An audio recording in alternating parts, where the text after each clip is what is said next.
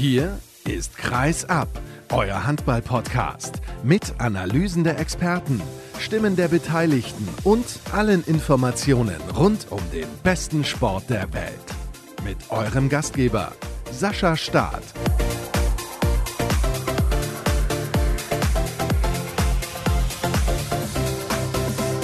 Neue Woche, neue Sendung. So ist das bei Kreisab. Hallo und herzlich willkommen zu Episode 301, die Woche nach der großen Jubiläumsfolge und nach den Sondersendungen. Und damit möchte ich einsteigen in diese neue Folge. Vielen herzlichen Dank für die äußerst positive Resonanz, dass ihr reingehört habt bei den drei Sondersendungen mit Gunnar Jäger, mit Andrea Bölk und mit Thomas Happe, bei denen ich mich auch nochmal ausdrücklich bedanken möchte für ihre Zeit und für ihre Offenheit.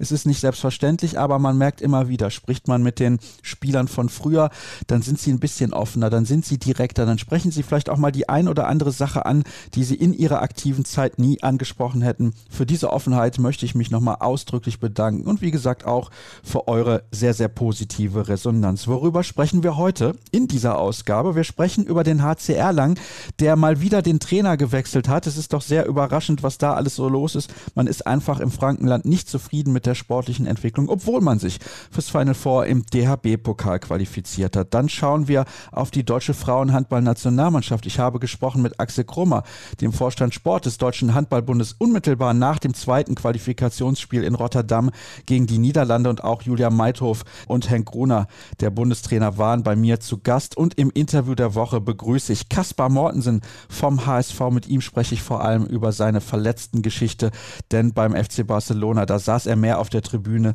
als er auf der Platte aktiv aktiv war. Zunächst sage ich aber Hallo an Christoph Benisch von den Nürnberger Nachrichten. Sascha, grüß dich. Ich freue mich, mit dir zu plaudern, das tue ich immer und leider ist es ja oft ein bisschen negativ behaftet. Der HC Erlangen hat mal wieder den Trainer gewechselt, ich habe es eben gesagt, aber zunächst mal sprechen wir über das dann durchaus souveräne 29 zu 22 gegen den TuS Lübecke. Können wir gerne machen. Ich unterhalte mich auch immer sehr, sehr gerne äh, mit dir, aber du hast recht. Es geht irgendwie häufig darum, dass irgendwie ein Richtungswechsel stattfindet oder ob ein Richtungswechsel jetzt stattfindet, weil irgendwie eine wichtige Position ausgetauscht wurde beim HC Erlangen. Aber ja, reden wir gerne erstmal über Nettelstedt. Denn, ich habe es gerade gesagt, es war souverän. Man sieht es alleine auch am Ergebnis, denn Nettelstedt hatte ja auch die ein oder andere Überraschung mit dabei, hat gute Leistungen gebracht, aber ja, man könnte jetzt auch sagen, in den letzten Wochen hat das nicht mehr so gut funktioniert da in Ostwestfalen. Wie war das Spiel? Ja, also es war auf jeden Fall ein Spiel, wo richtig viel Druck auf dem Kessel war von Sicht, von Perspektive des HC Erlangen. Man hat ja den letzten Sieg erst im Dezember feiern können als Mannschaft. Danach kamen schwere Spiele mit den Rhein-Neckar-Löwen und auch in Kiel, wo man sich natürlich wenig Punkte ausgerechnet hat. Man hat dann auch wenig Punkte geholt in den letzten Wochen und war deswegen dann doch immer näher an die Abstiegszone gerutscht, mit der man ja wirklich in Erlangen überhaupt nichts zu tun haben will, aber mit der man sich jetzt dann natürlich auseinandersetzen musste. Und da war es ganz klar und richtungsweisend, dass man Lübeck zu Hause in die Schranken weisen wollte. Und wie du schon gesagt hast, es war dann wirklich so, dass man all das Selbstbewusstsein sofort wieder von Beginn an gemerkt hat. Das war nicht immer der Fall in dieser Saison und die Mannschaft ist sehr souverän, sehr kampfstark aufgetreten, sehr entschlossen aufgetreten und hat dann wirklich von Beginn an überhaupt nichts anbrennen lassen und diesen ja, wichtigen Heimsieg, vor allen Dingen, wenn man auf die Tabelle guckt, diesen wichtigen Heimsieg dann auch eingefahren. Vor allen Dingen dann auch, wie du gesagt hast, richtig souverän. Bin ich zu kritisch, wenn ich jetzt sage, war ein Pflichtsieg, auch in der Höhe vielleicht? Nein, bist du nicht. Es war absolut ein Pflichtsieg und auch in der Höhe. Aber ich glaube, wenn man Sport selber gemacht hat und wenn man die Bundesliga, den Handball länger verfolgt oder egal in welche Sportart man guckt, ich denke, es ist immer schwierig, wenn man eine Zeit lang ohne großen Erfolg wirklich dasteht, das Selbstbewusstsein, der Glaube an sich selbst der fällt natürlich ein bisschen von Spiel zu Spiel, indem man vielleicht eine gute Leistung bringt, aber indem man halt keine Punkte mitnimmt. Und das war und ist ja immer so ein bisschen das Problem des HCR lang, dass man sehr schwankende Leistungen zeigt. Zuletzt ist es in meinen Augen immer deutlich besser, kontinuierlich deutlich besser. Man hat jetzt mit Raul Alonso auch ein neues System, das man vorsichtig etabliert und von Woche zu Woche man wirklich deutliche Fortschritte sieht. Aber natürlich ist was anderes, wenn man immer wieder sagt, ja, wir haben gut gespielt, war zwar nicht mehr drin, als vielleicht ein Punkt bei den Rhein-Neckar-Löwen oder vielleicht eine Niederlage, eine deutliche in Kiel. Aber wir haben vielleicht ein paar Minuten, ein paar Ansätze, ein paar Angriffe und auch Abwehraktionen gesehen, die waren sehr, sehr gut und darauf können wir aufbauen. Das ist natürlich immer was anderes, als wenn man einfach auf einem Sieg aufbauen kann. Und ich glaube, deswegen war es natürlich ein Pflichtsieg, wenn man die Ansprüche des HCR lang anguckt. Aber wenn man auf die letzten Wochen guckt, dann war es vielleicht doch so ein bisschen zumindest so eine Fußnote mit dabei, wo man sagt, ja, mal gucken. Also das wird ein sehr, sehr wichtiges, sehr entscheidendes, sehr richtungsweisendes Spiel. Und die Erleichterung ist jetzt sehr groß beim HCR lang, dass es dann wirklich der Pflichtsieg wurde, den man auch erwartet hat.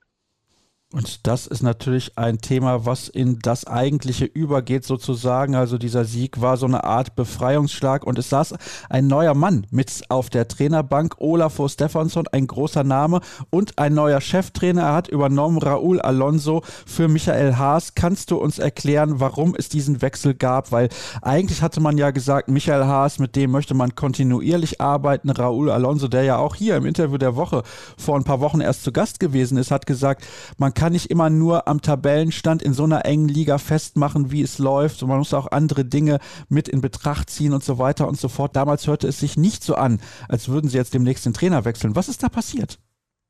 Ja, es kam also durchaus, kann man schon sagen, überraschend. Aber wenn man die letzten Wochen in Erlangen verfolgt hat, hat man auch gesehen, dass irgendwie so eine gewisse ja, Leichtigkeit verloren ging in der Mannschaft. Es war ein unglaubliches Schwanken. Dieses Schwanken wollte man ja endlich abstellen. Dieses Schwanken gibt es seit Jahren. Mit Schwanken meine ich Leistungsschwankungen. Man hat Siege gefeiert gegen die Rhein-Neckar-Löwen zu Hause und dann in der Woche drauf ganz katastrophal wieder, ich glaube, gegen Göppingen oder gegen Leipzig war es, auswärts verloren. Man hat in Flensburg einen Punkt geholt und dann zu Hause wieder irgendwie nicht auf die Platte gebracht. Also dieses wirklich ganz massive Schwanken, das beschäftigt die Mannschaft, beschäftigt die Fans, beschäftigt den Verein wirklich seit Jahren in der Bundesliga und man hatte gehofft, dass mit Michael Haas, mit dem langjährigen Kapitän und Führungsspieler, da eigentlich eine Person da ist, die das auch mit abstellen kann, der also wahnsinnig nah an der Mannschaft noch war, dadurch, dass er natürlich sehr viele Jahre und auch zuvor noch in dieser Mannschaft auch war. Und ja, dann hat es aber überhaupt nicht geklappt, was die Schwankungen anbetrifft. Also man hat irgendwie festgestellt, da kriegt man auch weiter keine Konstanz, keine Kontinuität rein. Er hat sehr, sehr gute Arbeit, finde ich, geleistet, gerade in seinem ersten Jahr, in seinem Anfangsjahr, wo der HC Erlangen ja wirklich von Verletzungen fast unfassbar gebeutelt war. Er eigentlich fast mit der U23-Mannschaft oder mit großen Teilen dieser Mannschaft immer spielen musste. Die Mannschaft hat sich fast selber aufgestellt und der Respekt war natürlich ganz, ganz groß vor dem großen Namen Michael Haas und vor diesem Trainer. Und dann hat man aber gemerkt, dass irgendwie diese Kontinuität in der Leistung er auch nicht schafft reinzubringen. Und man hat sich dann wohl mit der sportlichen Leitung zusammengesetzt und besprochen, woran das liegen kann. Man hat so ein bisschen die, die unterschiedlichen Perspektiven ausgeleuchtet und ins Detail ist der Verein da nie gegangen und auch der Trainer nicht. Aber es scheint wohl wirklich so gewesen zu sein, dass man dann festgestellt hat, dass man doch deutlich unterschiedliche Ansichten von der Entwicklung der Mannschaft hat und vor allen Dingen auch von dem Weg, wie und wohin es gehen soll. Und vor allen Dingen war es den Verantwortlichen wichtig, wie gesagt, diese Schwankungen aus der Mannschaft rauszubringen. Und man hat dann offenbar nicht den Eindruck gehabt, dass man das mit Michael Haas dann noch schaffen würde. Und dann war es doch sehr überraschend, dass man den Trainer dann beurlaubt hat und fast eigentlich für Außenstehende nicht überraschend, aber doch, wenn man so ein bisschen reingehört hat in den Verein, war es dann doch überraschend, dass Raul Alonso übernommen hat, weil Raul Alonso eigentlich jemand war, der auch über sich immer gesagt hat, nee, er will jetzt nicht Trainer sein, er will ein neues Kapitel in seiner Karriere aufschlagen, das Kapitel des Sportdirektors und da fühlt er sich wohl, da will er jetzt neue Impulse setzen und er sucht nach einem Trainer. Und man hat aber natürlich gemerkt, in der Zeit, wo er mit seiner Erfahrung, überhin hat er Brest zuletzt ja auch ins Champions League Viertelfinale gebracht, mit seiner Klasse, mit seinem Handballverstand diese Mannschaft sofort erreicht hat und diese Spieler wohl in sehr kurzer Zeit schon als Interimstrainer dann, während er sich gleichzeitig auf die Suche nach einem Nachfolger für Michael Haas gemacht hat, wohl sehr gut angesprochen hat und sehr gute Impulse gesetzt hat, dass, so dass es dann irgendwie auf der Hand lag und man musste eigentlich nur noch Raul Alonso selber überreden und überzeugen, dass es das Beste für den Verein, das Beste für die Mannschaft ist, dass er die Mannschaft übernimmt. Und das hat er jetzt getan. Und ich finde ganz persönlich, man kann schon in dieser kurzen Zeit wirklich viel erkennen. Er spielt einen anderen Handball als Michael Haas. Er setzt mehr auf die Außen, aufs Durchbrechen, auf spontane Reaktionen, Aktionen, auf die individuelle Klasse seiner Mannschaft. Und ich finde, das wirkt sich schon durchaus sehr, sehr positiv aus. Man konnte es jetzt noch nicht wirklich an den Ergebnissen sehen, aber man konnte es in der Entwicklung sehen. Und jetzt denke ich, gegen Nettelstedt war er auch voll des Lobes und war sehr, sehr zufrieden, wie die Mannschaft das gemacht hat.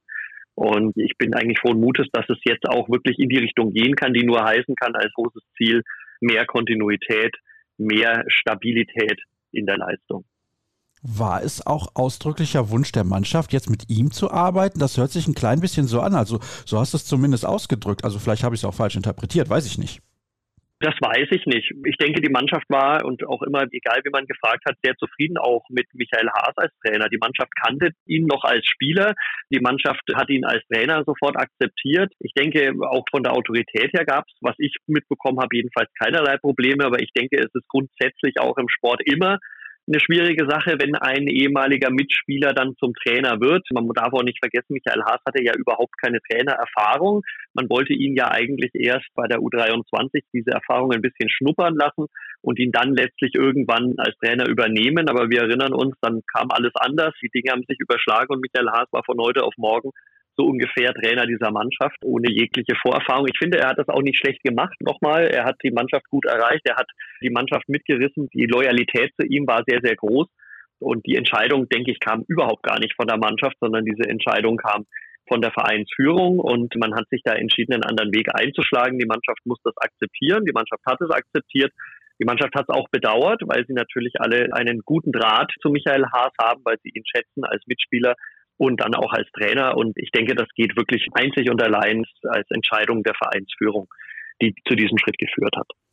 Das ist sehr, sehr interessant. Raúl Alonso war ja als Trainer schon äußerst erfolgreich. Er war Assistenztrainer des THW Kiel einige Jahre lang, von 2010 bis 2015 und dann eben auch bei Meschkow Brest hat er einen sehr, sehr guten Job gemacht. Man sieht ja auch, wie es sportlich da mittlerweile läuft. Gut, die aktuelle Situation ist natürlich eine ganz spezielle, will ich auch nicht weiter drauf eingehen. Aber Christoph, was mir natürlich auch aufgefallen ist und allen, die sich für den Handball interessieren, ein bekannter Name ist zurück in Deutschland, Olafur Stefansson, der sich in den letzten Jahren sehr zurückgezogen gezogen hatte. Es gibt keine Gemeinsamkeit in der Karriere der beiden, also sprich von Raúl Alonso und Olafur Stefansson. Die haben nicht mal irgendwie zusammengespielt oder sonst was. Wie kam es dazu, dass er jetzt plötzlich aus dem Nichts eigentlich in Erlangen angekommen ist? Also das kann ich mir irgendwie gar nicht erklären. Ich kann es mir auch nicht wirklich erklären. Ich kann nur Vermutungen anstellen. Ich denke, Olafur Stefansson hat natürlich einen unglaublich großen Namen. Er ist von Seiten des HC Erlangen ein absoluter Gewinn, wenn sich so jemand meldet. Ich glaube, jeder Verein kann von so einer Erfahrung und von so einer Klasse als Handballfachmann nur profitieren. Deswegen wird der HC Erlangen ihn mit offenen Armen empfangen haben. Ich weiß nur, dass es im Vorfeld dieser Verpflichtung zu einer Hospitanz gekommen ist. Stefansson, denke ich mal, wird auch geguckt haben, wie kann ich weitermachen jetzt, äh, wie kann ich beim Handball dabei bleiben, auch jetzt nach meiner aktiven Zeit. Und wenn ein Bundesligist natürlich die Möglichkeit bietet, dass man sich dort umguckt, dass man im Training Gast sein darf, dass man einem erfahrenen Mann, der ja Raul Alonso auch schon ist, über die Schulter gucken kann, denke ich, dann wird er das auch sehr gerne genommen haben. Ich weiß nicht, wer auf wen dabei zugegangen ist, aber im Endeffekt ist es auf jeden Fall ein absoluter Gewinn für den HC Erlangen und ich denke auch ein Gewinn für Stefansson, der jetzt da als Co-Trainer erstmal zwei Wochen beobachtet wurde, den man auch auf die Mannschaft gelassen hat, den man so eigene Ideen, eigene Vorstellungen auch mal hat umsetzen lassen, ihn beobachtet hat, wie gibt er sich als Trainer?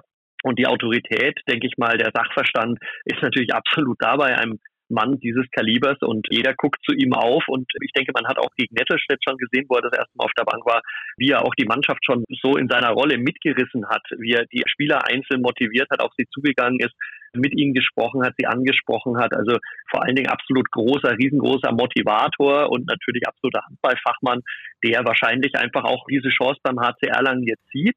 Zum einen für sich selber, sich weiterzuentwickeln. Wir haben gerade über Alonso gesprochen, der das neue Kapitel Sportdirektor aufschlagen wollte. Und ich kann mir vorstellen, dass Stefansson einfach auch das neue Kapitel Trainer aufschlagen will und deswegen einfach nur profitieren kann jetzt von dieser Rolle. Wir haben Raul Alonso, der jetzt im Moment eine Doppelfunktion beim HCR lang ausübt, der ja nicht mehr nur Sportdirektor ist, sondern jetzt gleichzeitig auch Cheftrainer ist.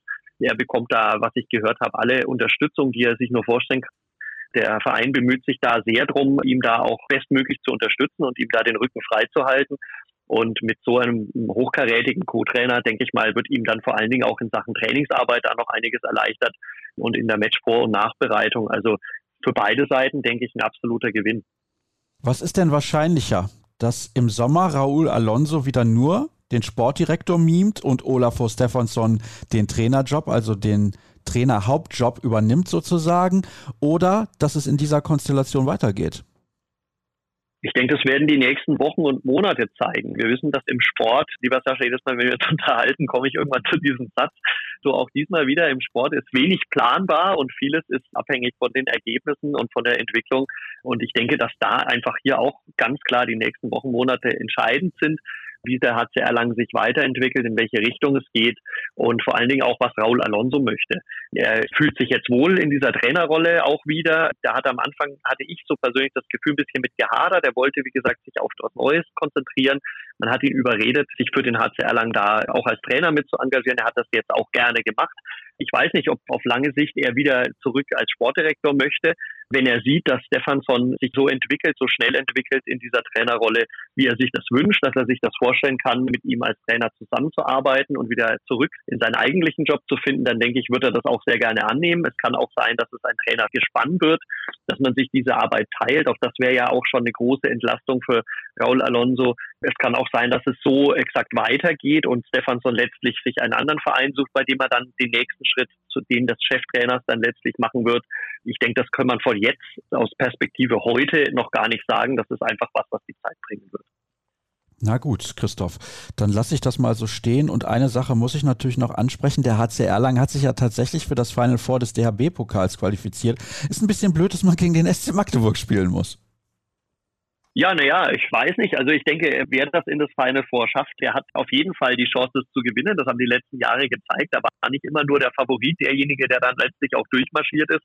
Deswegen ist man, glaube ich, beim HC Erlangen in allererster Linie mal froh, dass man das überhaupt geschafft hat, diesen größten Erfolg der Vereinsgeschichte, der sicherlich zu großen Teilen auch noch Michael Haas Verdienst ist. Zwar hat dann Raul Alonso dieses Spiel in Gummersbach dann gewonnen, was den HC Erlangen letztlich jetzt nach Hamburg fahren lässt, aber ich denke, da wurde auch große Vorarbeit geleistet, dann schon vom Ex-Trainer, wenn man so will. Also allein dabei zu sein, ist ein riesengroßer Gewinn. Man merkt diese Euphorie im ganzen Umfeld, in der Mannschaft und bei den Fans. Jeder freut sich unglaublich auf dieses Erlebnis.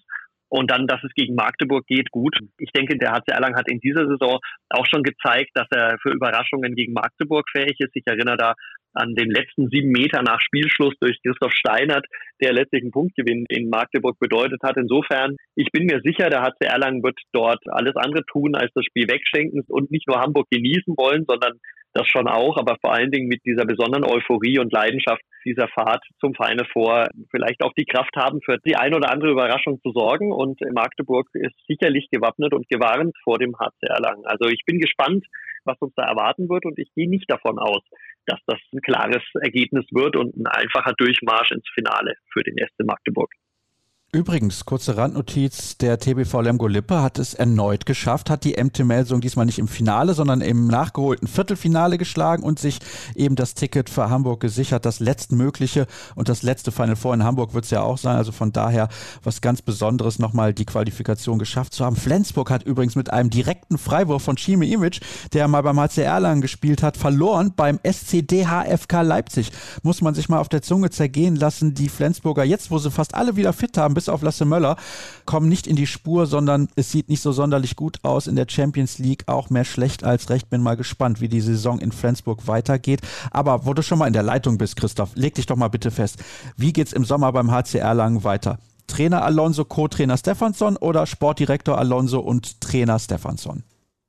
Ich glaube, es wäre zu früh für den HC Erlangen Stefansson die ganze Verantwortung zu übertragen. Nach so wenigen Spielen jetzt dann nach einer halben Saison. Ich denke, der wird auf jeden Fall noch als Co-Trainer weitermachen und Raul Alonso hoffentlich auch als Trainer und Sportdirektor in dieser Doppelfunktion dem HC Erlangen weiter verfügbar sein. Ich denke, was wir auch brauchen beim HC Erlangen ist Kontinuität, nicht nur in den Ergebnissen, sondern auch in dieser Trainerposition. Und ich glaube, es wäre nicht gut, wenn da schon wieder ein Wechsel stattfindet, so kurz nach dem letzten. Deswegen, ich lege mich fest, wenn du mich schon fragst, Alonso macht weiter als Trainer und Stefansson bleibt noch mindestens ein Jahr als Co-Trainer dabei.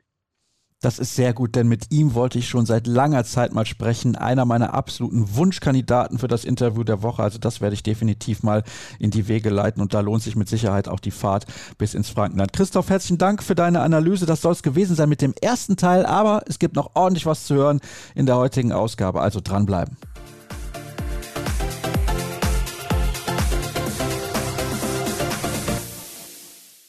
Wir kommen zum Frauenhandball und die Eindrücke sind noch relativ frisch. Es ist quasi unmittelbar nach der knappen 29 zu 30 Niederlage der deutschen Frauenhandballnationalmannschaft gegen die Niederlande. Axel Kromer ist bei mir, der Sportvorstand des Deutschen Handballbundes. Axel, ich glaube, das ist eine Niederlage, die tut ein bisschen weh. Nein, tut natürlich weh, weil wir solche, solche Erfolgserlebnisse ja einfach auch brauchen, um den nächsten Schritt zu gehen. Und wir haben heute sicherlich alle Trümpfe in der Hand gehabt. Wir waren, wenn ich es recht weiß, trotz der Spannung, die ich erleben musste, nur ein einziges Mal hinten. Das war, glaube ich, acht Sekunden vor Schluss. Mit natürlich den letzten drei überragenden Toren von Rückraum links bei Niederlande. Aber da machen wir einfach auch ein paar Fehler zu viel, um, um diesen drei Tore Vorsprung wieder herzugeben. Und deswegen ist es sicherlich unglaublich ärgerlich, aber wir wissen auch, wo die Gründe drin liegen. Kannst gerne ein bisschen detaillierter auf die Gründe eingehen. Ja, ich meine, dass wir die individuellen Fehler abstellen müssen, reduzieren müssen, ist klar, dass wir in der zweiten Hälfte deutlich mehr Spielfluss im Angriff brauchen. Dann haben die Niederländer ein bisschen offensiver auf Halbverteidigung gespielt. Da hätten wir sicherlich auch dann mutiger, wenn wir den Weg nach innen gesucht haben, dann eben auch aus dem Rückraum abschließen können, und zwar aus Bewegung und nicht aus dem Zeitspiel irgendwann mal, weil es eben angesagt war vom, vom Schiedsrichter. Das ist klar. Dann haben wir natürlich auch ein paar Chancen liegen lassen. Auch selbst kurz vor Schluss hätten wir noch die Chance gehabt nach einem Durchbruch von Julia Meithoff. Es ist ohne jeden Vorwurf. Es war ein schwieriger Wurf, aber wenn der reingeht, dann haben wir hier einen Punkt. Und ich glaube, wir brauchen nicht die zwei Punkte. Wir brauchen den einen Punkt, um emotional wirklich dann auch euphorisiert zurückzufahren und zu sagen, wir haben gegen Niederlande einen Punkt geholt. Ich finde auch nach der Leistung heute wäre das absolut gerechtfertigt gewesen. Also eigentlich hat die Mannschaft über ja, so grob 50 Minuten richtig gutes Spiel gemacht. Ja, genau. Also wir haben, ich glaube, wir haben wirklich einen Sieg verdient. Wir haben es geschafft, dass Niederlande nicht die Topleistung zeigt, die zu der es in der Lage ist. Wir haben immer wieder in Phasen auch gesehen, dass Niederlande auch Handball spielen kann, den wir schwer verhindern. Das ist aber auch jetzt nicht, nicht überraschend, weil Niederlande einfach eine Topnation im Frauenhandball ist. Trotz allem haben wir heute wirklich konstant gespielt, obwohl wir trotz allem weniger gewechselt haben als die Gegner und haben es trotzdem nicht irgendwie im Leistungsniveau hinten raus dann missen lassen. Deswegen hast du recht, wir hätten sicherlich einen Punkt verdient. Was war anders als am Donnerstag in Krefeld? Weil ich finde schon, dass die Truppe heute mit mehr Spannung auch aufgetreten ist, mit einer etwas anderen Körpersprache, mit mehr Selbstvertrauen, was ja komisch ist. Weil wenn du normalerweise das Publikum hinter dir hast, das gibt ja Unterstützung, das gibt ja Support. Ich glaube, Selbstvertrauen habe ich sicherlich auch gesehen in, in Krefeld gestern vor zwei Tagen. Was uns da, fand ich, stark machte, war die wirklich sehr, sehr, sehr agile Abwehr bei uns. Die haben wir heute, glaube ich, ein bisschen weniger aktiv gespielt, als es in, in Krefeld gewesen ist. Die haben dafür heute im Angriff deutlich flinker gespielt und haben, und haben Chancen gefunden. Allerdings haben wir da dann eben auch hinten raus ein bisschen liegen lassen. Es wäre sicherlich gut gewesen, wir hätten noch ein paar, ein paar mehr Bewegungen erzeugen können ab der 45. Minute. Ob das jetzt ein Kraftlimit war oder ob das einfach irgendwie dann auch dieser Druck war, der dann auch verspürt wird, das weiß ich nicht. Aber wir haben sicherlich heute was Ansprechendes gezeigt, aber ich hätte gern gehabt, dass wir uns auch belohnen. Man spricht ja immer dann von Weiterentwicklung. Ihr habt das in letzter Zeit sehr oft gemacht. Ihr wollt sehen, dass eine Weiterentwicklung stattfindet. Hat die denn jetzt stattgefunden? Wie ist die Analyse der Weltmeisterschaft in Spanien ausgefallen? Und vielleicht hat man ja auch noch jetzt ein paar Gedanken zu diesen beiden Spielen. Wie siehst du das? Naja, wir entwickeln uns natürlich schon alle weiter. Ich meine, die Spielerinnen, die entwickeln sich ja nicht bloß beim deutschen Nationalteam weiter, die entwickeln sich ja auch in ihren Vereinen weiter. Ich glaube, wir sehen alle, dass Alina in Dortmund einen unglaublichen Entwicklungsschritt gegangen ist. Wir hatten sicherlich im, im, Durchschnitt bei den Spielerinnen, die dann auch im Ausland spielen, noch einen größeren Sprung uns erhofft. Aber dass es dann auch nicht sofort in der ersten Woche losgeht, ist eben auch klar. Es sind sehr viele Umstellungen, die dann in so einem Leben auch stattfinden. Wir haben auch noch sehr junge Spielerinnen im Ausland, muss man auch dazu sagen. Heute haben uns natürlich auch ein paar Spielerinnen gefehlt und auch mit beim vorgestern schon. Sicherlich auf rechts außen. Heute eine gute Überraschung erlebt in der zweiten Halbzeit. Im Tor äh, haben wir, glaube ich, auch jetzt nicht, nicht jammern müssen, dass sie da nicht da war. Wir haben sehr gute Leistungen im Tor gesehen. Trotz allem haben wir nicht aus dem Vollen schöpfen können. Und deswegen ist es immer auch schwierig, nach so einem Event direkt zu sagen, da und da hat eine Entwicklung stattgefunden. Aber ich glaube, generell sind die Spielerinnen, die im engsten Dunstkreis des Nationalteams sind, schon noch auf einem guten Weg, Schritte zu gehen. Und wir müssen auch große Schritte gehen. Deswegen müssen wir auch noch weiter daran arbeiten. Die Mannschaft möchte gerne mit dem aktuellen Bundestrainer, mit Herrn Kroner, weiterarbeiten. Der Deutsche Handballbund auch, oder? Ja, aber es ist wirklich so, wie man sich das immer wieder auch, ja, wie man es immer wieder hört auch, es ist so, man muss doch bloß einen Vertrag hinlegen, die Sache ist erledigt. Wir sind in Gesprächen, aber auch Herr Kroner und sein Berater haben Ideen und wir müssen sicherlich auch Ideen zusammenführen. Wir können auch nicht nur sagen, wir wollen und sagt er, ja, ich will auch, sondern es wird eben auch verhandelt, wie es eben dann auch klingt. Und, und das ist auch immer wieder mal im Sport so, dass ich da auch ein bisschen ja, verwundert bin, wenn ich dann auch als Zeitungsleser ab und zu mal mitbekomme, wie dann im Fußball was bewertet wird, wenn irgendwann mal ein Spieler geht oder so, dann heißt es immer gleich, Mensch, der Verein hat versäumt, den, den länger zu halten. Also ich meine, wenn dann irgendwelche Ideen, die auf beiden Seiten entwickelt sind, nicht, nicht miteinander zusammenzuführen sind, dann hat man eben auch mal ein Problem. Davor stehen wir aktuell nicht, aber wir sind in Gesprächen und es ist sicherlich nicht eine Verzögerung deswegen, weil wir uns nicht entscheiden können, sondern weil wir einfach nach und nach Punkt für Punkt durchsprechen müssen und dann die gemeinsamen Ideen rausstreichen müssen. Ich muss das ja in meiner Aufgabe jetzt als Fragensteller ein bisschen interpretieren. Das heißt, der Ball liegt gerade bei Herrn Gruner. Nein, das ist zu spitz dargestellt. Wir arbeiten wirklich eng zusammen. Wir haben eine enge Kooperation, auch in der Vertragsgestaltung. Und wenn dann der Entwurf, den natürlich der Deutsche Handballbund dann eben auch erstellt, nicht der Bundestrainer, wenn der dann beim, beim Berater liegt, dann kommt von dem dann die Rückfrage, dann wird die Rückfrage beantwortet, dann kommt wieder eine Rückfrage. Und so geht das eben wie beim Tischtennis hin und her. Und wo der Ball aktuell gerade liegt, kann ich gar nicht genau sagen, weil wir sind im engen Dialog und wer die letzte E-Mail geschrieben hat, weiß ich nicht. Aber es ist eine hohe Frequenz und es wird sicherlich immer lange dauern. Eine letzte Frage, denn ich wurde auch schon zur Mixzone gebeten. Die muss ich natürlich jetzt dann noch abschließend stellen. Es ist aber schon Ziel des DHB, noch langfristig mit Herrn Groner zusammenzuarbeiten. Ja, natürlich. Das ist eine deutliche Antwort. Vielen Dank.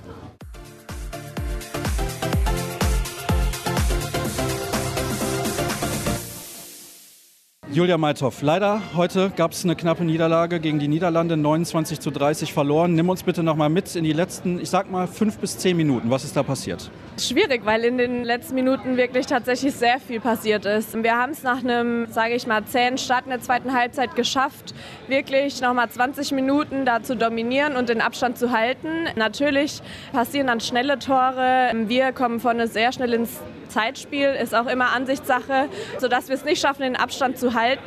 Deswegen muss man sich das, glaube ich, noch mal anschauen, was genau alles passiert ist. Im Endeffekt ist es natürlich total schade, dass wir uns nicht dafür belohnen konnten, aber wir gehen trotzdem mit positiven Erkenntnissen aus dem Spiel raus. Die Situation, wo du den Durchbruch hattest, das sah nach einem sehr, sehr schwierigen Wurf aus, auch weil dein Körpermomentum natürlich nach unten ging. Vielleicht kannst du das auch noch mal kurz Revue passieren lassen, diese Szene. Gut, wir machen den Abwehr-Angriff-Wechsel. Es ist nicht ganz klar, wechseln wir jetzt noch mal. Deswegen komme ich auch, sage ich mal, gegen die Wurfhand. Es war natürlich keine optimal herausgespielte Wurfchance. Hatten wir in dem Moment einfach kein Konzept. Wir machen jetzt ein kurzes Kreuz mit Schirm. Das hat in dem Moment gefehlt, weil es natürlich auch extrem schnell ging. Aber ich denke auch, dass wir es vielleicht vorher schon schaffen sollten, dass es dann nicht in den letzten fünf Sekunden auf die Entscheidung drauf ankommt. Wie schwer war das dann auch gegen Louis Abing zu verteidigen? Sie hat ja dann auch dreimal den gleichen Wurf gewählt, ne? lang hoch. Ja, ich denke, wir wissen, dass es eine Shooterin ist. Haben es eigentlich, denke ich, in den ersten 50 Minuten ganz gut geschafft, dass sie heute nicht nur zum Shooten kommt. Sie kommt dann mit Power, hat dann natürlich Qualität. Wir müssen schauen, es sind immer Kleinigkeiten, die dann fehlen. Was glaubst du, macht jetzt diese Niederlage mit euch? Weil ich glaube, die Art und Weise, wie ihr gespielt habt, das war absolut in Ordnung. Aber hinten raus ist es dann halt verdammt ärgerlich, wenn man dann wieder als Verlierer vom Platz geht. Das stimmt, aber wir haben uns heute ganz klar Ziele gesetzt, die nicht nur ergebnisorientiert sind, sondern auch, dass wir in einem Prozess sind und wir uns an dem Prozess eben orientieren. Und da können wir ganz klar abgleichen, wir haben die Ziele erreicht. Wir wollten es natürlich mit einem Sieg machen, das heißt, Erreichen wir die Ziele, dann schlagen wir sie auch. Da hat es jetzt noch Kleinigkeiten gefehlt, aber trotzdem können wir eine Steigerung gerade zum Donnerstag sehen. Und wie gesagt, da denke ich ein positives Fazit ziehen, auch wenn wir natürlich gern die Punkte mitgenommen hätten. Ein paar Worte bitte noch zu der Kulisse heute hier. Wie hast du das wahrgenommen? Es war eine eigentlich komplett volle Halle, auch ja, euer Co-WM-Gastgeber in ein paar Jahren. Wie war das? Ja, überragend. Gerade mit so einer komplett vollen Wand. Ich denke, die Holländer sind da auch dafür bekannt, dass sie auch gut Stimmung machen. Wir haben es trotzdem geschafft, sie ab und zu mal leiser zu bringen. Natürlich mit unserer Leistung. Aber genau das ist, was wir wollen. Wir wollen vor solchen Hallen spielen. Und umso besser ist es, dass wir mit unserem attraktiven Handball die Leute in die Halle locken. Dankeschön.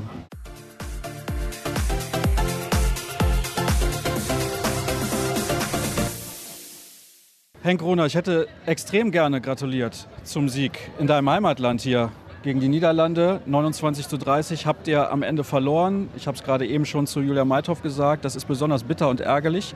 Ich hatte auch das Gefühl, dass ihr heute eigentlich die bessere Mannschaft wart. Vielleicht nicht die cleverere.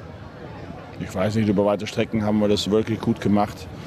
Was heißt nicht die clevere, nur weil wir mit einem Tor verloren haben, denke ich, dass wir wirklich auch über weite Strecken das Spiel an uns gezogen haben, führend waren, am Ende auch. Wir haben dann doch viele Zeitstrafen bekommen, wo ich gesagt habe, naja, hätte auch nicht sein brauchen, die auf der anderen Seite nicht kamen. Zeitspiel war bei uns sehr schnell der Arm oben. Aber gut, es nutzt alles nichts. Ich finde, wir haben heute ein tolles Spiel abgeliefert nach der Niederlage zu Hause mit sechs Toren. Heute eigentlich die, die, die bestimmende Mannschaft zu sein in diesem Spiel. Ich glaube, das haben wir uns erarbeitet. Und am Ende fand ich, war es sehr unglücklich, wie wir das Spiel dann mit einem Tor verlieren. Gut, auch daraus müssen wir Lernen ziehen. Es ist ein EM-Quali-Spiel mit der Lage, so wie sie ist denke ich nicht, dass es gegen Griechenland ein großes Problem sein wird, die Quali definitiv zu machen. Und somit sind wir da zufrieden und haben wir dieses Spiel auch nutzen können, um auch zu spüren, dass wir dies auch über 60 Minuten abrufen können.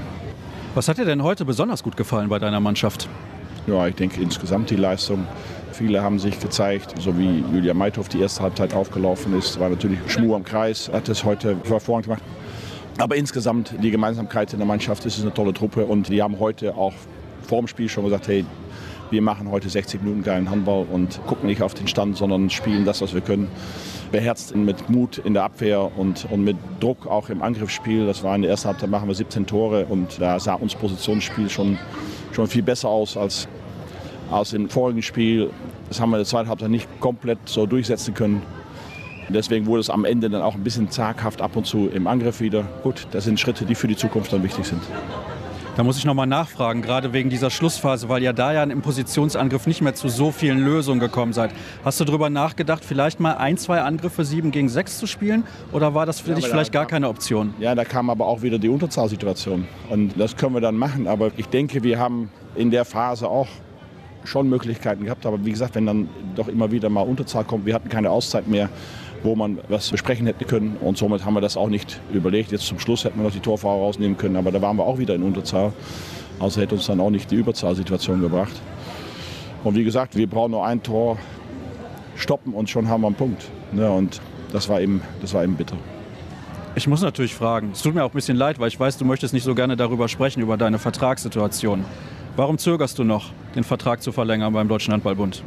Es laufen Gespräche, wir haben die WM analysiert da führen wir jetzt Gespräche darüber, wie das auszusehen hat, wie die Zukunft auszusehen hat. Und ich finde, wenn wir verlängern, dann muss es auch von beiden Seiten ein hundertprozentiges Ja sein. Und ich denke, das sollte man auch die Zeit dazu nehmen, sich das zu überlegen.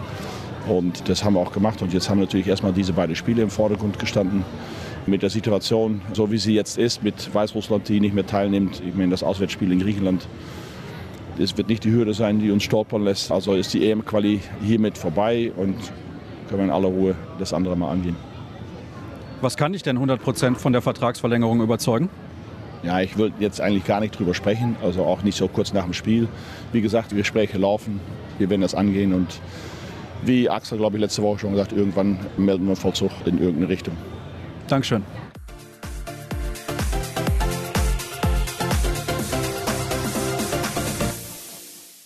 So, liebe Leute, natürlich am Ende der Sendung gibt's immer noch das Interview der Woche. Das ist ja klar. Und es ist ein bisschen zur Tradition geworden, dass ich etwas Werbung mache für Patreon. Ihr könnt Kreisab, also diesen Podcast, unterstützen, wenn ihr wollt, mit einem kleinen Abo. Vielleicht ein Euro oder zwei Euro oder vielleicht auch fünf Euro im Monat.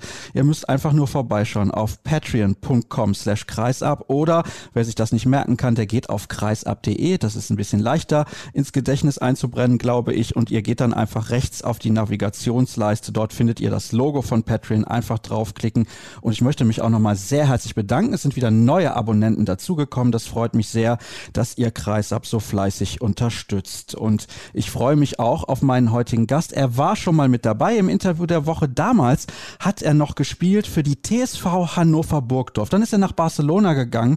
Dort war er drei Jahre. Ich bin mir nicht sicher, ob er dort richtig glücklich geworden ist. Darüber sprechen wir auch heute. Das muss sein. Da kommt er nicht dran vorbei. Er spielt wieder für den HSV. Dort hat er schon mal gespielt. Ich glaube, ihr wisst mittlerweile, wer es ist. Kaspar Mortensen. Hallo Kaspar, wie geht's dir? Hallo Sascha, alles gut bei mir und selbst? Ja, ich kann nicht klagen. Ich bin ja gerade in Rotterdam. Frauenhandball-Länderspiel ja. habe ich mir angeschaut. Deutschland hat knapp verloren gegen die Niederlande. Die Hörer haben eben schon die Stimmen gehört, die ich in der Mixzone gesammelt habe. Schaust du auch Frauenhandball? Ist ja in Dänemark auch eine große Nummer. Das ist eine große Nummer, auf jeden Fall. Ich schaue meistens, wenn es Meisterschaft gibt, diese Quali-Spiele schaue ich momentan nicht. Aber wenn ich, wenn ich kann, dann gucke ich ganz zu, aber lieber Meisterschaften. Ja, vielleicht auch, weil deine Frau moderiert. ja, genau. Sie hat eigentlich auch gearbeitet heute mit Dänemark. Die haben gegen Rumänien gespielt, weiß ich. Und die hatten gewonnen. Aber ich habe leider nicht Zeit gehabt, für das zu anschauen. Ich war im Kraftraum. Ah ja, du musst ja auch ein bisschen was tun. Musst du immer noch sehr viel tun für deine Verletzung von damals, über die wir ja gleich auch ein bisschen sprechen werden? Ja, ich finde eigentlich, man lernt seinen Körper besser und besser. Und vor allem, wenn du ein OP gehabt hast, dann weißt du genau, was du brauchst. Und für mich geht das eigentlich viel zu tun mit Kraft und Dehnung auch. Und ja, wir haben ein freies Wochenende, so benutze ich das für ein bisschen Kraft machen arbeitest du jetzt besser im Kraftraum und was Stretching angeht und Prävention, als du das vor drei, vier, fünf Jahren gemacht hast? Ja, das finde ich schon. Das kann man richtig sagen. Nach meiner Verletzung im Knie habe ich viel intensiv äh, gearbeitet mit meiner privaten Physiotherapeutin von Dänemark und ja, sie ist brutal, aber sie sagt eigentlich, was ich machen muss und wir sind oft in Besprechungen und so weiter, was ich brauche und ich habe Videos von alle meine Übungen, was ich genau machen muss und ja, dann ist das so. Dann lernt man ein bisschen Disziplin, das ist auch nicht so ja, und gerade mit dem Alter, also mit der Erfahrung, die dazu kommt, glaube ich, arbeitet man vielleicht sogar noch ein bisschen disziplinierter, denn ich bin mir sicher, du möchtest ja noch ein paar Jahre Handball spielen und wir Handballfans, bin ich ja auch, sehr logisch, haben uns ein bisschen Sorgen gemacht, vor allem als du dann nochmal operiert werden musstest. Lass uns ein bisschen zurückschauen. Es war das WM-Finale 2019 im eigenen Land. Wenn du jetzt nochmal entscheiden könntest, würdest du nochmal in diesem Spiel spielen? Nein, natürlich nicht.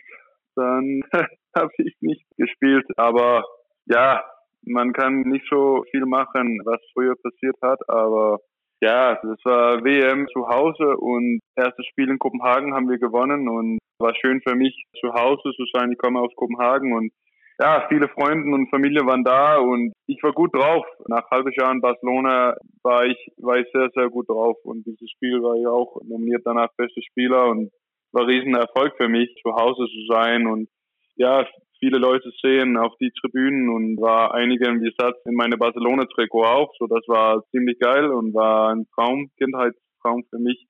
Und dann kam zweites Spiel und dann habe ich gelandet von außen und leider mein, mein Meniskus gerissen. So ja, das war nicht so optimal, natürlich nicht.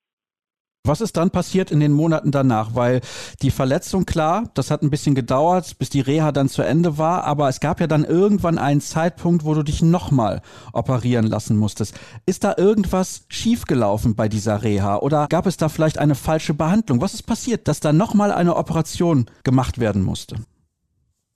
Mm, ja, ähm, vielleicht schwer zu sagen, aber wenn ich musste anfangen wieder zu laufen, hatte ich einfach Schmerzen. Und normalerweise, wenn du, wenn du nähst eine Meniskus, dann dauert so sechs Monate ungefähr, Minimum. Und wir haben probiert, mir so bereit zu machen, so gut wie möglich. Aber wenn es kam zu diesem Punkt, wo ich sollte laufen, hatte ich Schmerzen. So, wir haben noch eine MRC gemacht und hat leider gezeigt, dass es war ein kleines Riss dabei und darum brauchten wir noch ein OP. Was hat denn diese Zeit in Barcelona mit dir gemacht mental? War das die härteste Zeit bislang in deiner Karriere? Ich nehme an, dass es so war, aber ich kann mich noch sehr gut erinnern, als wir damals gesprochen haben. Das war ein großer Traum für dich in Barcelona zu spielen. Du wolltest immer bei diesem Verein spielen. Also eine riesige Sache. Du hast auch jetzt gerade eben noch mal erklärt, wie das war, dass sogar Zuschauer im Barcelona-Trikot auf der Tribüne gesessen haben damals bei der WM 2019. Also für dich eine richtig große Geschichte. Ich stelle mir vor, ist schwierig für mich natürlich, weil ich kein Leistungssportler bin und nie diesen Traum auch hatte, dort zu spielen. Also für dich wird dieser Traum Wirklichkeit. Du gehst dorthin, verletzt dich schwer und ich sage mal, zwei von drei Jahren laufen für dich wirklich unfassbar schwierig und schlecht. Vielleicht kannst du mal ein bisschen erklären, wie diese Zeit wirklich für dich war, auch mental. Ja, das war auf jeden Fall das schwierigste Zeit meiner Karriere. Zwei, zwei Jahren insgesamt auf der Tribüne zu sitzen und ja, am Ende konnte ich einfach kotzen. Das war scheiße. Wenn zweite OP kam, hatte ich auch viel mit dem Verein gesprochen, dass ich brauchte zurück nach Dänemark gehen für meinen Kopf. Ich konnte nicht jedes Wochenende sitzen auf der Tribüne und meine Mannschaftskollegen anschauen und allen Zuschauern kam immer rüber mit natürlich schöne Gedanken, aber für mich war das unfassbar nervig. Ich wollte einfach zu Hause sein und ja, nicht so viele Menschen sehen. Das war, das war echt hart. Aber wenn ich dürfte zurück nach Dänemark gehen und Monaten da bleiben mit meinen privaten Physiotherapeutin, habe ich schon gemerkt, dass gute Laune zurückkam und ich hatte auch sofort gemerkt, dass das Knie war gut und ich war eigentlich einen Schritt davor, was ich dürfte machen. Das, so, das war natürlich positiv. So von davon hatte ich ein klares Ziel und das war zurückzukommen, genauso stark wie früher und dann Champions League zu gewinnen, weil das war eigentlich mein Ziel. Wenn ich hat zum Barcelona gewechselt, weg von der stärksten Liga der Welt, war nur um, um Champions League zu holen. Und ich glaube, diese Geschichte war eigentlich ganz gut für mich, weil ich habe das geschafft am Ende. So insgesamt kannst du sagen, das erste halbe Jahr war überragend für mich. Ich bekam den Preis nach Weltmeisterschaft für der beste Spieler des Europas das war unfassbar. Und ja, zwei Jahren in Mülltonne kann ich schmeißen, aber dann zurückkommen und Champions League zu gewinnen, das war, das war überragend. So, ja, so kann man das eigentlich aufsummieren.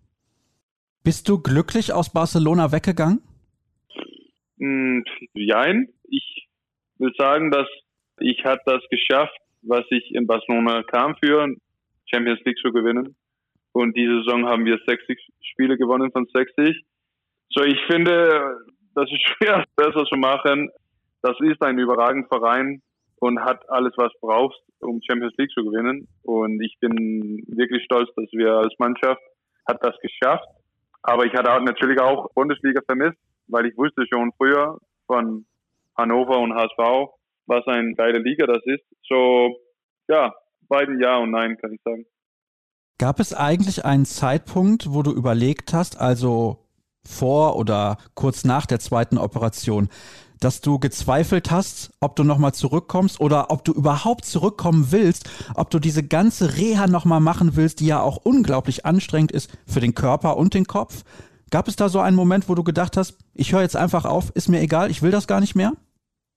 Ja, ich glaube, von und die ersten paar Tage danach war ich mega sauer und kein Bock. Aber dann hatte ich auch kurz überlegt und dann kommt so eine Trotzreaktion, das, das kann nicht wahr sein. Und vor allem, was meine Kopf beruhigt hatte, war, dass es war nur, sage ich so, ein Zeichen den Meniskus, weil mein Kreuzband und Knorpel im Knie, wie schlimmer ist, war super. Die Ärzte hat mir gesagt, dass du hast ein wirklich super schönes Knie. Das ist leider dein Meniskus, das ist gerissen, aber wir nähen das jetzt wieder und dann kommst du wieder super zurück. Und wenn ich habe das gehört, dann ja, dann war eigentlich nicht so viel machen als trainieren, trainieren, trainieren. Und wie gesagt, ich kriegte die, die gute Laune zurück, wenn ich habe gearbeitet mit meiner persönlichen Physiotherapeutin hat ja jetzt auch alles funktioniert. Das ist sehr gut. Jetzt hast du gerade eben gesagt, dann gab es diesen Punkt, wo du wieder nach Deutschland wolltest, in die Bundesliga. War es vielleicht auch gut für dich oder ist es immer noch gut für dich, dass der HSV im Moment noch nicht, kann ja sein, dass das in den nächsten Jahren wieder passiert, dass der HSV nicht international spielt und du noch nicht so eine hohe Belastung hast, weil in Barcelona sind die anstrengenden, die wichtigen Spiele, wo der ganze Fokus drauf ist in der Champions League. In der Asobal da spielt ihr, ich sage mal, 80 Prozent und gewinnt trotzdem meistens mit zehn Toren oder höher. Aber ist es vielleicht für dich auch gut, dass der HSV nur die Bundesliga spielt und noch ein paar Pokalspiele? Das finde ich schon, das ist ein Vorteil. Natürlich, ich konnte auch Europapokal spielen, aber ich glaube, für mich ist diese Saison schön, dass es nur geht um Bundesliga weil wir waren viel unterwegs, immer mit Barca und dann kam Corona auch und dann plötzlich spielst du drei oder vier Spiele in die Woche und das war in so einer Woche, wo ich hat mir verletzt und das ist nicht optimal auf keinen Fall. So, das ist schön für mich, dass wir nur haben ein Spiel pro Woche diese Saison. Also war das auch eine Entscheidung, dass du, ja, ich will mal sagen, deinen Lifestyle auch ein bisschen verändern wolltest, ein bisschen näher wieder zurück nach Hause, also ein bisschen näher wieder an Dänemark zu sein, ein bisschen näher auch an deiner Frau zu sein. So, ich weiß nicht, wo sie wohnt, aber in Kopenhagen wahrscheinlich, weil da sind ja auch die TV-Sender. Also es gibt ja dann eine direkte Flugverbindung, zum Beispiel Hamburg, Kopenhagen. Das macht vieles einfacher, denke ich. Ja, aber wir wohnen zusammen hier in Hamburg. Sie kommt aus Fredericia neben Colling. Ich weiß, viele Deutsche weiß, wo das ungefähr ist dann, wenn ich sage Colling. Und das macht es natürlich einfacher, dass sie braucht nur zweieinhalb Stunden. Dann ist sie bei ihrer Eltern und die Hauptstation ist in Odense. Das dauert dreieinhalb Stunden ungefähr. So, das ist ein Vorteil auf jeden Fall. Und das, ich wusste auch natürlich, was Hamburg hat. Und wenn die Möglichkeit kam, war ich relativ sicher, dass ich unbedingt das wollte. Also auf jeden Fall eine gute Entscheidung bislang, weil ich glaube, das merkt man auch, du fühlst dich wohl und ich glaube, du fühlst dich auch wohler von Woche zu Woche. Also am Anfang vielleicht noch ein bisschen schwierig reingekommen und jetzt nach einem halben Jahr zurück in Hamburg. Ich weiß nicht, ich will jetzt nicht sagen, du bist wieder der alte Kaspar Mortensen, aber ich habe das Gefühl, es wird wirklich von Spiel zu Spiel besser. Mehr Selbstvertrauen auch in die eigenen Fähigkeiten oder sehe ich das komplett falsch? Kannst du mir gerne sagen. Ja gut, ich finde eigentlich, ich bin zurück auf die alte Spur wieder von Anfang Saison. brauchte ich noch ein bisschen Zeit. Ich war nicht so viel dabei in Vorbereitung, aber wie du sagst, jetzt läuft wirklich gut und ich habe viel Zeit in die Woche für meine Körper komplett bereit für die Spiele zu machen. Zum Beispiel heute gehe ich voll Kraftprogramm und morgen vielleicht nochmal. Also das, das passt mir sehr gut und ich bin natürlich froh, dass ich bin zurück hier in Hamburg. Wir können nochmal zusammenfassen, eine sehr gute Entscheidung bislang. Ich möchte mit dir auch nochmal darüber sprechen, da habe ich zuletzt auch mit einem Kollegen drüber diskutiert. Wir finden es sehr interessant, dass skandinavische Spieler Barcelona nicht prägen. Also sie sind nicht dort die entscheidenden Spieler. Hast du das auch so gemerkt, dass dieser Unterschied skandinavischer Handball, spanischer Handball so groß ist? Also Aaron Palmerson ist natürlich eine Ausnahme, aber das ist einfach auch ein Spieler, der kann eigentlich überall spielen. Aber man hat schon den Eindruck, dass es für Skandinavier in Barcelona schwierig ist. Stimmst du mir dazu oder siehst du das vielleicht ganz anders? Mm, ja, schwer zu sagen. Ich glaube, für für die Sprache ist natürlich ein Riesenvorteil für die französischen Leute und die portugiesischen Leute. Und für, für uns Skandinavien ist, glaube ich, ein bisschen schwieriger, weil zum Beispiel Deutsch kommt viel einfacher an uns als Spanisch zum Beispiel. So, das dauert Zeit, vor du verstehst alles. Und wenn ich da kam, hatte ich halbes Jahr selbst Spanischunterricht bezahlt in, in Hannover. Und das hat mir natürlich ein bisschen gebraucht. Aber das dauert Zeit lang, weil das ist eine komplett andere Sprache als Dänisch oder, oder Deutsch. Und Barcelona ist auch Katalanisch, so kann schwierig sein und vor allem, wenn der Trainer nicht so richtig gut Englisch spricht. Aber es gibt große Unterschiede auch von Kultur. In Barcelona siehst du oft, Familien gehen auf Restaurants um 10 Uhr, 11 Uhr abends zu essen und da glaube ich, wir hier im Norden sind mehr gewöhnt, dass du erst um sechs oder sieben oder am spätestens acht Uhr abends. So viele, viele Sachen sind anders da, auf jeden Fall. War das schwierig für dich? Das hört sich ein bisschen so an. Mm, ich liebte das Wetter unbedingt.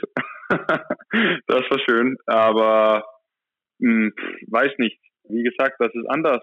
Auch Krafttraining zum Beispiel ist auch anders. Ich war gewöhnt, dass wenn du hast Krafttraining, dann gehen alle so Vollgas in ein oder eineinhalb Stunden. Aber in Spanien war vielleicht einigen, wie schon fertig waren, nach vier Stunden oder halbe Stunde, weil die wollten mehr Handball spielen oder etwas anders. Und man muss auch akzeptieren, dass alle sind individuell verschiedene und so ist es. Und weißt du, wir haben Champions League gewonnen, so man kann nichts dagegen sagen. Aber wie gesagt, ich bin dankbar, dass ich habe diese Kultur erlebt in drei Jahren und glaube auch, wenn ich nicht die Chance genommen hätten, dann war ich echt sauer auf mir selber nach meiner Karriere. Ja, ich glaube also, der FC Barcelona ist so eine große Nummer, das muss man dann einfach machen, wenn man dieses Angebot hat. War das eigentlich gar keine Option zu sagen, du gehst zum Beispiel nicht nach Hamburg, sondern du gehst vielleicht nach Aalborg in die dänische Liga, also in dein eigenes Land, wo deine Frau vielleicht noch ein bisschen näher ist zu dir? Oder hast du gesagt, nee, das, das kommt für mich gar nicht in Frage? Wie war das eigentlich? Weil Aalborg ist natürlich in den nächsten Jahren eines der Top-Projekte im europäischen Handball überhaupt. Ja, auf jeden Fall. Aalborg spielen überragend und wir haben auch gegen die Finale geschlagen in Champions League damals im Sommer. So, die sind gut drauf, aber für mich wollte ich unbedingt Hamburg. Und ich mag wirklich auch Herausforderungen und dieses neue Projekt in Hamburg wollte ich gern ein Teil davon sein. Und ich finde es Spaß, dass es nicht so einfach ist.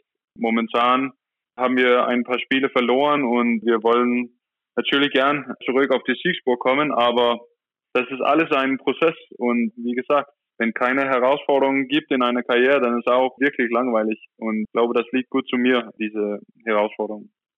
Das glaube ich auch. Und wenn ich jetzt mal auf den Spielplan schaue, zu Hause gegen Erlangen, bei GWD Minden, zu Hause gegen Leipzig, bei den Rhein-Neckar-Löwen, das sind alles Spiele, die ihr gewinnen könnt, sind aber auch alles Spiele, die ihr verlieren könnt.